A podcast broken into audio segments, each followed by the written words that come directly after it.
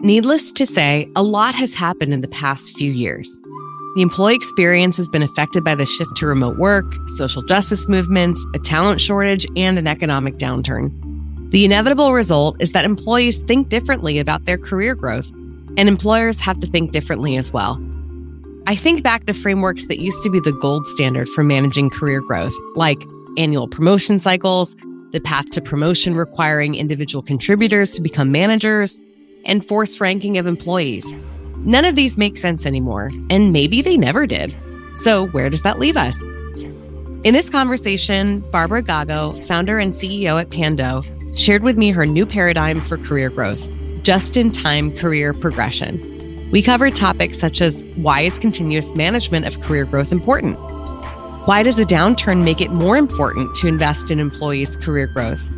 And is it unreasonable for founders to expect employees to be intrinsically motivated as opposed to driven by extrinsic factors like compensation or seniority? You can listen to our conversation or read the lightly edited transcript. Let's dive in. Barbra, I am so excited to have you on the podcast today to talk about career progression, career growth, which I know is a subject that you have thought about long and hard for a long time. So thanks so much for joining us. I'm super pumped to be here and talk about my favorite topic. so to kick this off, what's wrong with how companies think about career progression today? Well, there's many problems, I guess. I think the first, just in terms of when you, when we say career progression, we're really mm-hmm. talking about employees and how they sort of move through the organization, what steps they take, how they level up. And I think that the way that companies think about it mm-hmm. is through performance management. So it's like when we say you can come here, you can grow, we'll develop you. Usually the way we deliver that is through performance management, which is like an annual process. So I think that's the first thing is generally speaking, we need to kind of shift this paradigm of performance management to career progression and career progression is a great kind of frame and what employees are really looking for. So it's like we should be emphasizing that more than performance management and sort of decoupling them, I guess, a little bit. If we want to get into what's wrong with performance management, I would say, and why career progression isn't employees don't feel that they have it as much as we think that they should or that they do based on what we're doing. Mostly through that performance management process, we're evaluating people in cycles. People only really feel like they progress at that cycle. So it's like, I hear a lot of HR leaders who are saying all these employees expect to progress every six or 12 months. And it's like, well, you only have that cadence for progression. Like there is no progression in between that. So I think employee progression is really how are we moving? How am I moving forward on a continuous basis? Wherever I level up, I need to be able to see that and performance reviews and that cycle is really the only way that it sort of happens right now when we think about performance management and career progression, also there's this kind of in, in the people space in the people industry, we we have performance management. Most people don't like performance management. We've been trying to fix it for I don't even know how long, a long time. And then over the last, I don't know, six years, maybe mm-hmm. there's been this whole like, oh, we need to go to continuous feedback. Like feedback's the important thing. But feedback is not necessarily helpful if it's not really anchored also in performance. So there's like, they're kind of disconnected. And mm-hmm. then people who are getting feedback don't necessarily know how that relates to where am I at in my current level? How does that relate to what do I need to do to move forward to the next step, et cetera, et cetera. So it's really, we're really lacking in helping employees visualize and understand and see how they're progressing in real time I think the other big problem is how we measure performance and how we think about performance because employees get to progress when they perform. And the way that we measure performance is through performance management. And that happens maybe every six months, or if, if you're lucky, every six months. Usually it's once a year. It's very cyclical. It's static. It's point in time. It doesn't contextualize what the person has done over time. It's just like, this is where you are now. And then we look at the data, which we've collected and we've collected in sort of a subjective bias and often opaque way because we're saying, okay, employee, I've collected data about you. The manager has done some stuff. Here's what we think and like hand it to you. And on top of it, oftentimes companies force managers to kind of force rank people on a bell curve or put them in a nine box, which is pretty arbitrary and subjective as well. And so I think the way we look at measuring is also broken. So the structure at which we do it, the cadence at which we do it, the way that we measure it is all not great. And therefore we can say we invest in employee development and progression, but it's really hard for employees to see or understand that. And I think given the current context as well with distributed work, this becomes a lot more complicated and hard if you don't have that structure and if it's not really transparent to employees.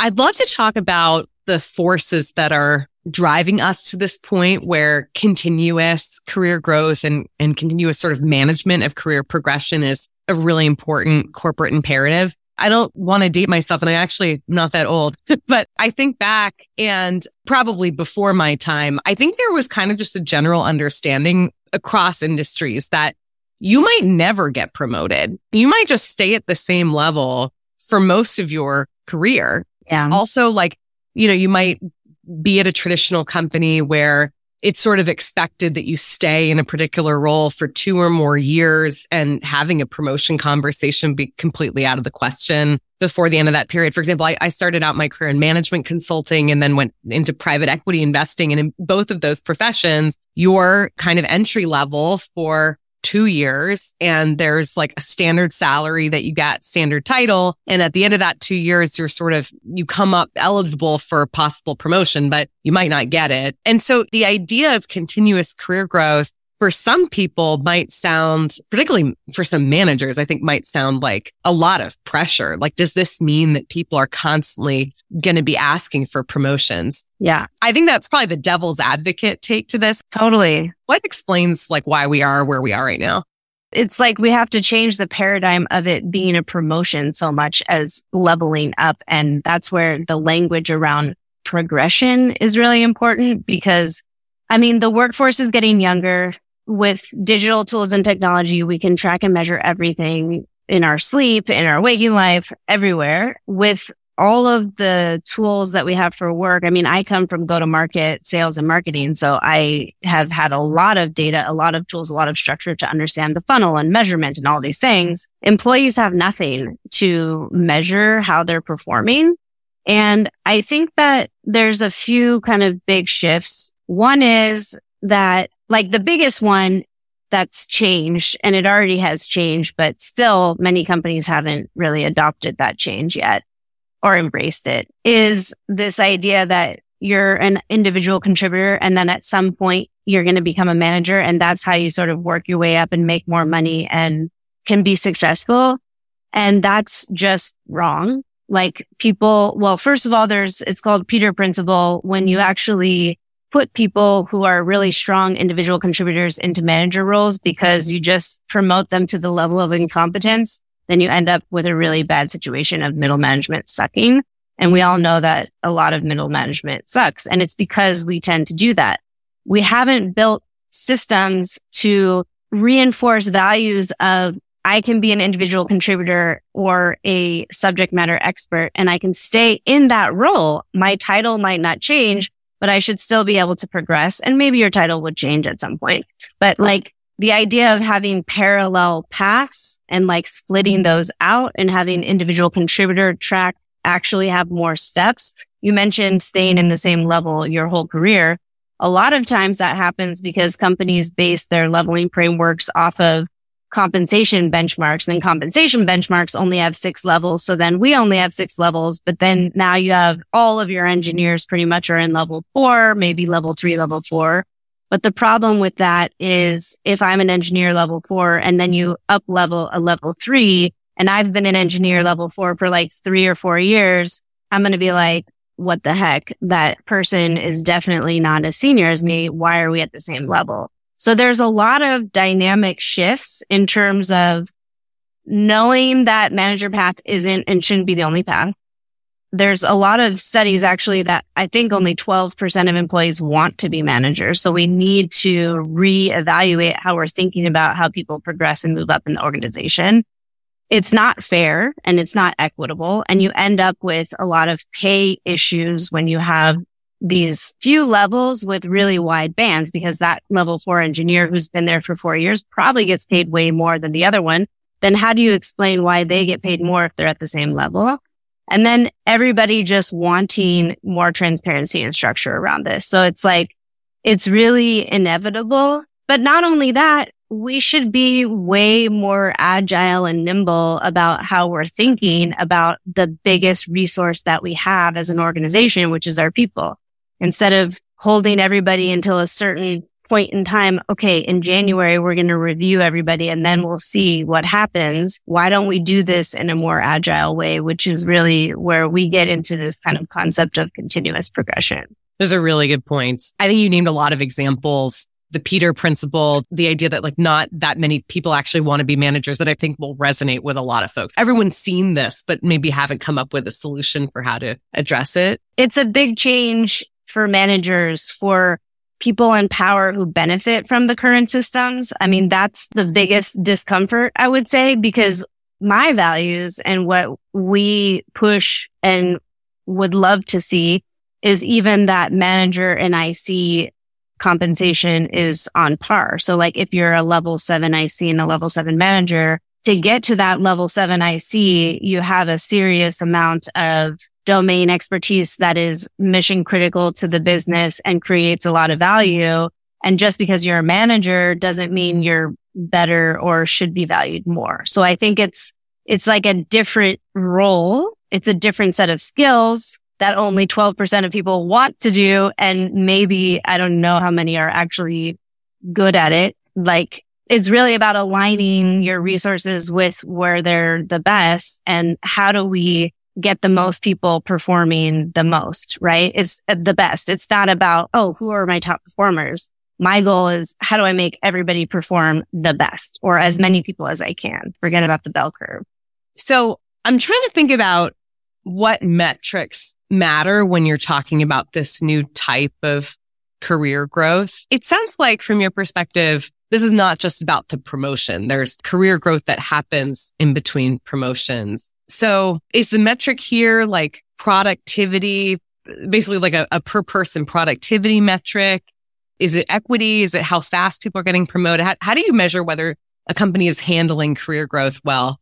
So from my perspective, I mean, this is a big part of the thinking that went into how we're thinking about Pando and what we're building. But as I mentioned, I come from sales and marketing. If I have a lead source that is delivering high quality leads consistently, I'm going to double down on that lead source. I'm not going to wait until the end of the quarter. I'm not going to wait until the end of the year to then be like, okay, this was the highest performing lead source. Now let me spend all my money there. I want to be able to iterate and move quickly on that. So I think from a employee perspective, uh, it should be similar. So when you have people who are really excelling and really killing it, we want to like remove the roadblocks and enable them to continue to progress. And I've heard, I've talked to so many people who are, you know, top performers who are just like, yeah, I'm not getting promoted because we have to wait for performance reviews or whatever it is. So I think that we really need to have systems in place that enable a structure that give us data that lets us see what this sort of what I call employee growth well, we're going to be calling it employee growth score, but like what's the growth velocity of an employee? And you would expect that the lower levels, it's going to be much higher. And at the higher levels, it'll be slower because you're like more senior, more junior, but really understanding what that growth looks like over time so that you can really optimize it. When I was at Greenhouse, we came up with this concept of employee lifetime value, which is very similar to customer lifetime value. And I think that this is, we really need to get better at thinking about how do we optimize the return that we're getting from talent that we have, right? Like, how, and how do we make that compounding? Like your dollar based net retention needs to be 120 or 130. Like, how do we actually optimize the employee experience? And I believe that this is what's tied to growth and the more continuous and sort of fluid we can make employee progression and growth, the more we can optimize the outcomes that we get for the business. Because like there's the question of, oh, well, there has to be a business need to level somebody up. And I think that if somebody is delivering and consistently delivering and getting business results, then there is a need to level them up, which is keeping them and having them continue to deliver those metrics. And I think we, our mindset is sort of formatted to people can't level up because we only have so few levels. And it's very simple. It's like, okay, so let's have more levels, break down compensation bands more narrowly. And this actually has a huge benefit, which is it's more equitable because now that level four engineer is maybe a level six engineer and that level three that just got leveled up to level four is a level four. And the comp bands don't need to be wide. They can be narrow.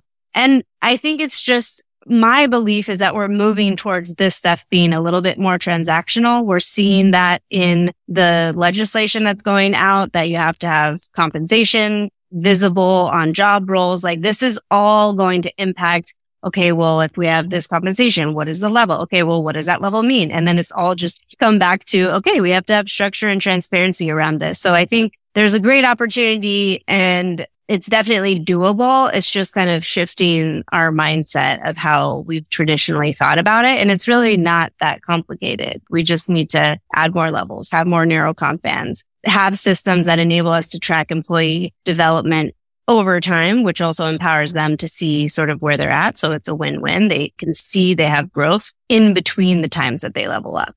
I'm thinking about the currencies that matter to people when they feel encouraged and like they really want to stay at a company. One is obviously, you know, what level are they, what their compensation is. I also remember, you know, when I was at Gainsight, a common thing that people coveted was recognition, which might not yeah. have had anything to do with the level or the compensation they had. You know, for example, were they asked to speak at an all hands when a senior leader wrote an email to the company describing the highlights from the last week did they mention a particular person who did an amazing job, who got to speak at the annual company conference, you know, during the keynote or during, you know, other sessions. You know, there were a lot of different ways that I think people felt as though they were being appreciated and also that they were building a career asset in the sense that they right. were building reputation that didn't have so much to do with like leveling and promotions. I'm curious to know, like, how do you think about recognition fitting into this broader career growth puzzle? I mean, I think it's 100% linked. As you mentioned, like all of those things, I would say are signals. It's kind of bidirectional. The way to create continuous progression from our perspective is like creating mm-hmm. levels and then competency based rubrics. Those rubrics then define what those competencies mean at each level. And oftentimes the criteria for performing mm-hmm. in those competencies at that level will be some of the things you just mentioned. So it's kind of bidirectional. It's, it shows recognition when you get invited to do those things, but it's also literally part of the things or the behaviors that might be exhibited if you're doing a really good job at that level. So it is very intertwined. I think recognition also is a way of getting feedback. I think that people don't get enough feedback and it's not, we haven't done a good job at structuring it in a way to really help people develop. If you're a really good manager, if you have one, you're lucky. It's not usually the case. And the recognition is obviously a big set of feedback, but it's also 100% linked to signals both for yourself as well as peers that you're kind of leveling up. But I would say in the criteria for those levels, it's also, it would also be demonstrated as things that you should be doing or types of things that you would have done, like speaking at a conference or speaking at the company conference or running a lunch and learn or yeah, presenting at the all hands, all of those things. Those actually do come up as examples in a lot of the competencies that we have, for example, in Pando. These are behaviors that are expected to progress from stage to stage or, or level to level. And each of these behaviors actually requires a certain type of skill that you've developed, like public speaking or managing a group conversation or championing yourself, building relationships cross functionally.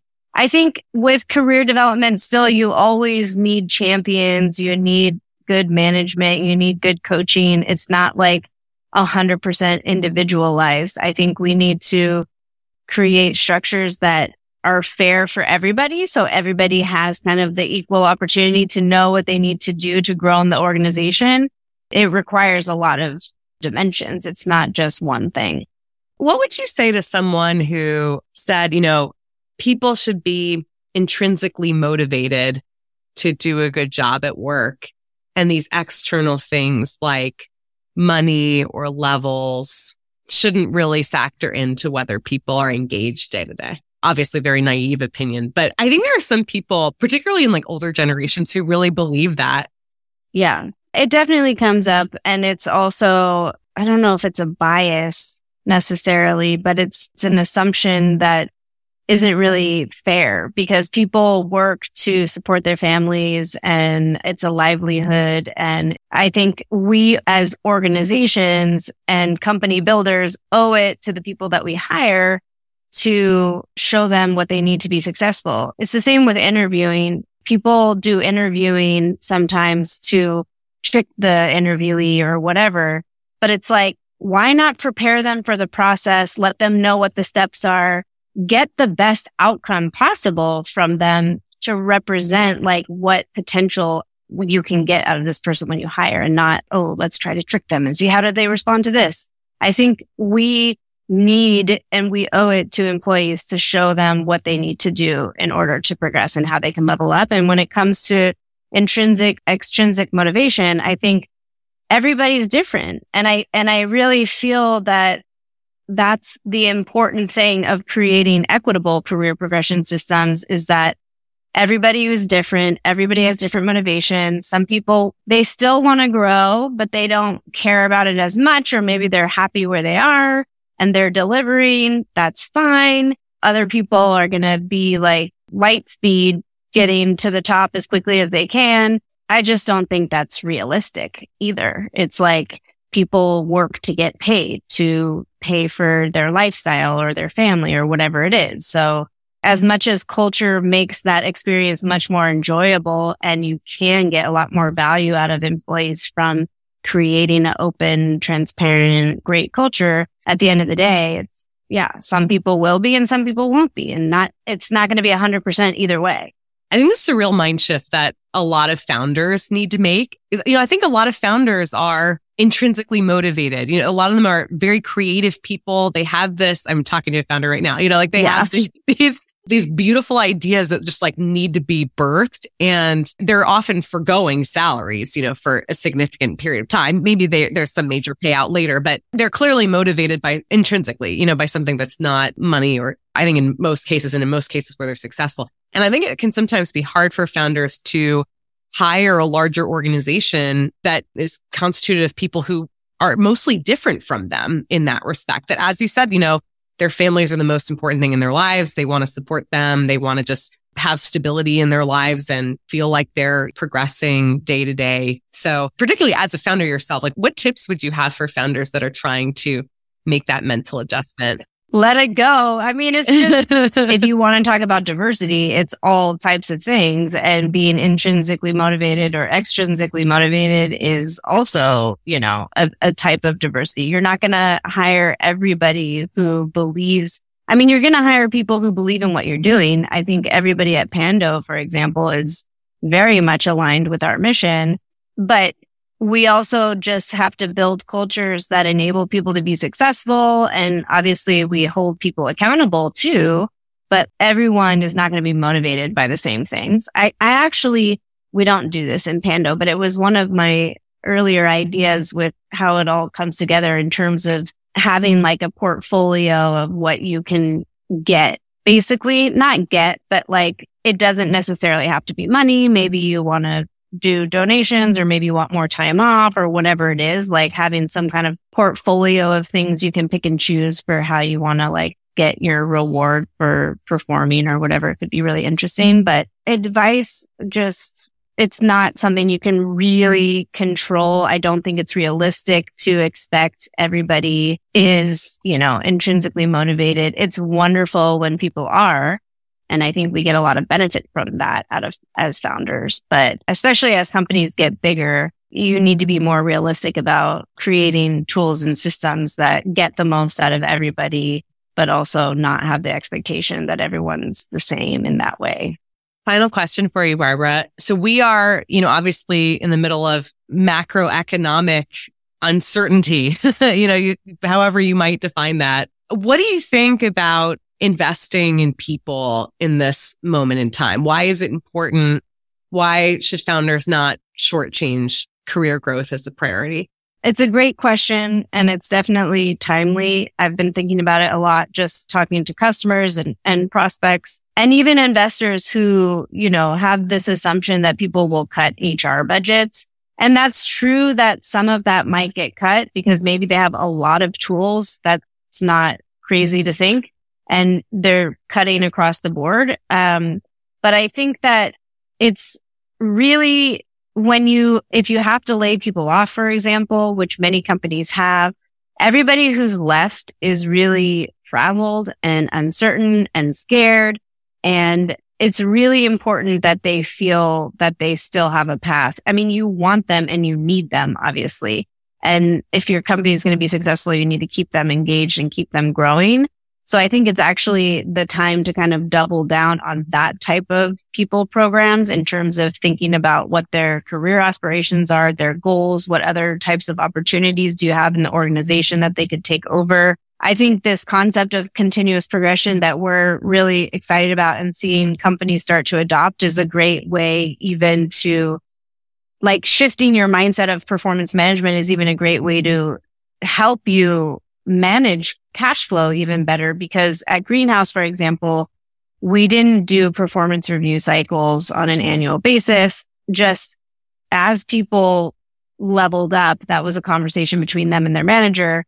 They would put forward a promotion package proposal and that would get approved or it wouldn't or whatever that means that you're iteratively progressing people throughout the year and leveling them up. And the cost impact then is much less to if you're doing it at the end of the year, because regardless of whether or not you laid people off, you're still going to have to go through this process and, and evaluate compensation and do all that. And so the more agile you can be about it, the better it is in this, this kind of climate as well. So needs to be invested in still. People who are left really need to feel safe and taken care of and that you still support them and you're, you have to show them that you're supporting them by helping them understand what their career can look like and giving them opportunities to grow.